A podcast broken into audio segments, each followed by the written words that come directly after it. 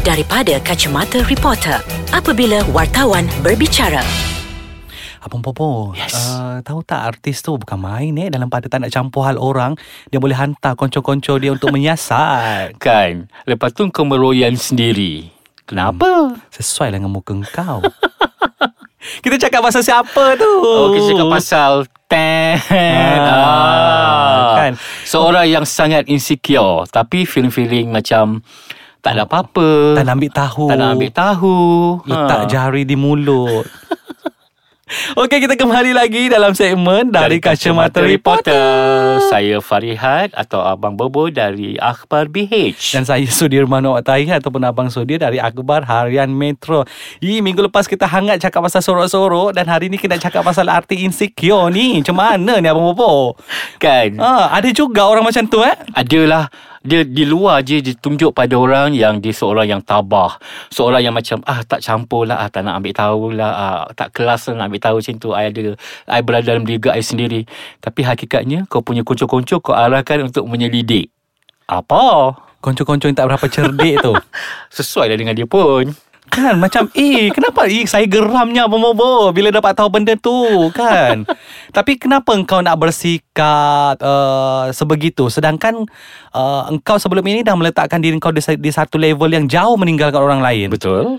Kan kenapa kau nak suruh orang still nak ambil tahu? Kalau betul kau tak nak campur, tak payahlah nak ambil tahu pun. Betul. Kau telah dah move on kan. Kau betul. Dah tak payah ambil tahu dah.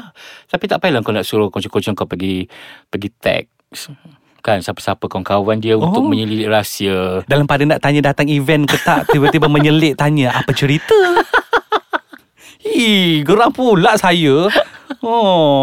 Kan, itu baru menghantar kocok-kocok. Belum lagi kalau artis itu sendiri yang hari-hari buka dekat blog untuk check.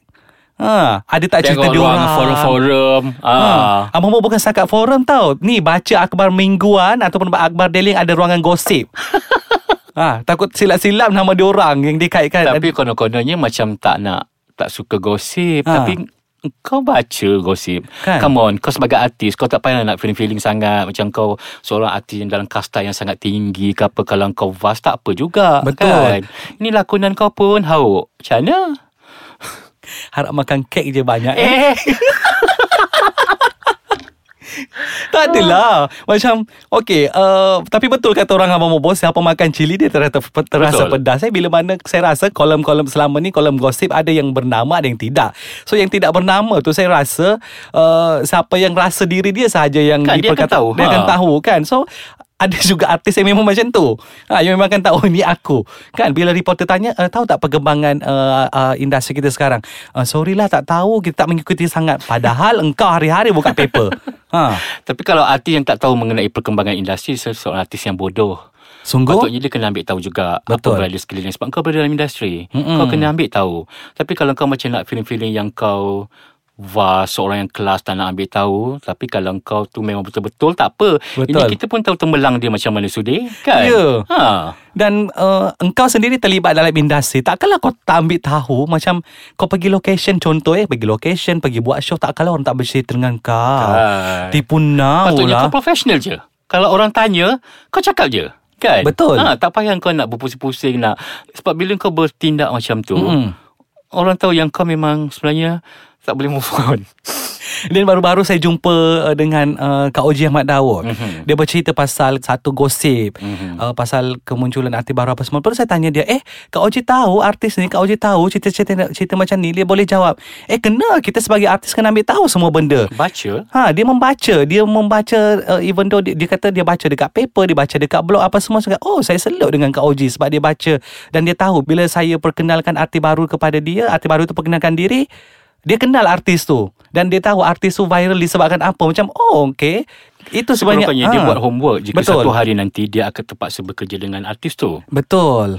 Kan jangan nak orang kata bodoh sombong. Kan jangan kau yang orang nak kenal kau je, pingkau dah engkau yang pula tak nak berusaha untuk mengenali orang sekeliling kan. Betul. Buat feeling-feeling macam teraniaya.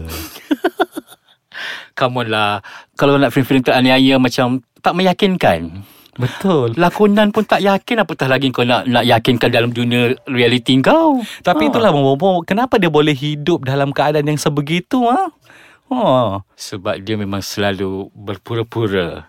Dia hipokrit. Okey, yang tu kejap lagi kita nak jawab. Okay, kita rehat dululah.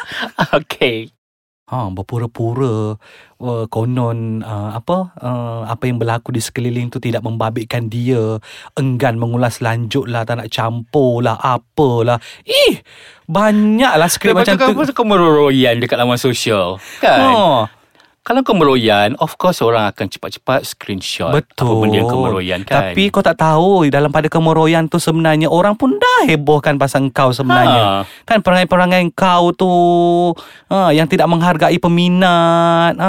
So tak payah nak bercakap etika dekat orang kalau engkau sendiri pun tak ada etika. Benda yang kalau engkau nak mempersoalkan etika seseorang, kau kena cek diri kau dulu. Kan, adakah engkau memang betul-betul mengamalkan etika? Betul. Kan? Kehadiran kau dalam industri ni apa sebenarnya? Betul. Kan? Apa pencapaiannya? Yes. Dan sepatutnya untuk artis yang macam ni, yang rasa diri yang insecure sebenarnya, penasihat dia tu kena betul juga aku. Yes. Orang sekeliling. Kan? Ini janganlah sama naik. Tapi rasa takut kot orang sekeliling dia dengan dia. Lady boss. Mungkin. Kan? Yelah. Cakap banyak. Singkir. So perkara biasa artis singkir manager. Kita tunggu dan lihat je lah. Tapi bertahan orang sekeliling dia. Ya, sebab sekepala dia boleh kata orang gel berdua. Kan. Sehidup semati lah orang kata. Tapi Abang Bob bila cakap pasal insecure ni juga, saya rasa macam korang sebenarnya hidup dalam, apa orang kata, takut dengan bayang-bayang sendiri. Kan, engkau tak boleh nak terima hakikat. Sebagai contoh, kebahagiaan orang, engkau tak boleh nak terima hakikat yang orang tu dah bahagia. Kan, mungkin pernah ada sejarah hidup dengan orang tu, and then orang tu dah pergi dengan orang lain. Tapi tak payahlah, lupakan je lah. Kau pun bukannya tak cantik kan. Kau boleh dapat lebih daripada itu kalau kau nak kan. Kita bukan cakap pasal seorang je tau. Dia ada general. Kita general kan? Sebab arti perempuan, arti lelaki sama je. Betul. Kan ada juga arti lelaki yang jenis-jenis nak suruh kawan-kawan siasat, siapa tu kan, walaupun dah tak ada apa-apa. Kan? Padahal kau dah tahu dah pun sebenarnya itu adalah engkau. Tapi kau tetap juga nak tahu macam tu konsepnya kan. Jadi tak payah nak rasa. Kalau rasa apa yang kau buat itu adalah betul, apa yang kau buat itu adalah tidak mengganggu mana-mana orang, tak payahlah rasa insecure kan. Walaupun katalah unfollow tapi tetap stalk. Macam tu ada Sudeh kan. Sanggup ni upah sesiapa, tolong cek dan bagi laporan. Dengan siapa dia keluar, dengan siapa ex dia keluar. Tak, lagi satu, ada juga jenis yang ni buat fake account sendiri. Menyamar lah sebagai peminat. Lepas tu dok hentam orang kat dalam tu. Konon banyak lah macam tu kan. Jadi orang lain betul-betul masuk ke IG orang. Kita simpati dengan orang macam ni Sudeh kan. Kita sangat simpati dengan orang yang macam ini. Orang yang macam ini lah yang sebenarnya yang menghancurkan industri itu sendiri. Bukan setakat industri apa-apa, diri dia sendiri. Sebab itulah kalau kita tengok orang macam ni, dia tak ke mana. Betul juga kan. Sebab tujuan dia masuk dalam industri lain, terpesong dengan apa tujuan asal yang sepatutnya bila mereka masuk dalam industri. Sebab tu ada backup siap-siap kenalah. So dia dah tahu jangka hayat dia berapa lama. So dia perlu ada backup. Masuk dalam industri ni hanya untuk populariti je, kerana itu penting. Nak jual barang. Tapi bila dah jual barang pun, ada juga artis yang jenis insecure dengan orang lain yang turut jual barang, yang sanggup orang kata jadi stok untuk bisnes orang tu. Dan juga godam orang tu punya ni. Adakah kita bercakap benda yang sama Sudeh? Mungkin ni lah kok, kebetulan. Sebab benda ni kan memang biasa kan. Orang biasa pun akan buat benda yang sama. Betul kan? Meniaga sebelah pun tetap macam ada. Selagi ada penyakit hasad dengki tu Sudeh, macam itulah.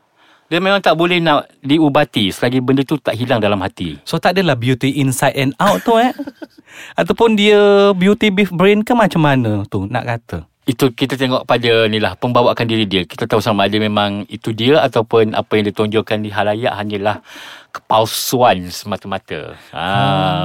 Tapi jadi artis memang kena fake juga Sudeh. Itu perlu. Yelah, kan? Kalau tak jadi fake rasanya tak ada apa yang boleh disorokkan so, lagi. Macam mana nak berlakon kalau kau tak fake? Kalau hati sakit tapi kau nak berlakon juga, so macam mana? Dia akan terpancar di wajah. My god. Lepas tu buat super tele, buat series khas macam, alamak macam mana?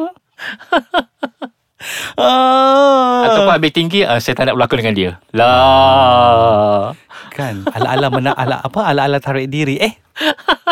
Dah lah bobo. Tapi itulah, untuk artis yang rasa dia tak insecure tu, orang kata dah lah. Dan audit balik diri, check dulu, audit diri, tak jadi stalker kat orang lain lah. Apa kata pergi berehat minum kopi dekat stalker cafe. Okeylah, kita jumpa lagi minggu depan dalam segmen Dari Kacamata Reporter.